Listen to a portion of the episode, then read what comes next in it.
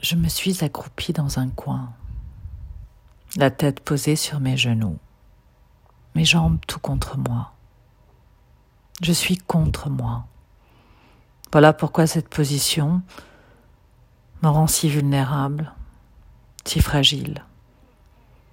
Je suis vulnérable et fragile à chaque instant qui passe. Je suis cet être de chair et de sang, au cœur et à l'esprit confus et conversant.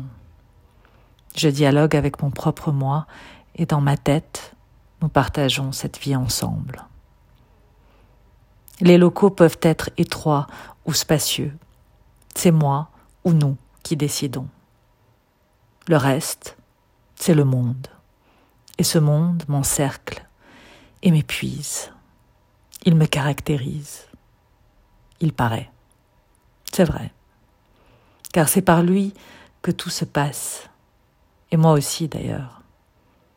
C'est pour cela que j'ai besoin de ce coin où je me suis accroupie pour donner un moment de répit, une trêve.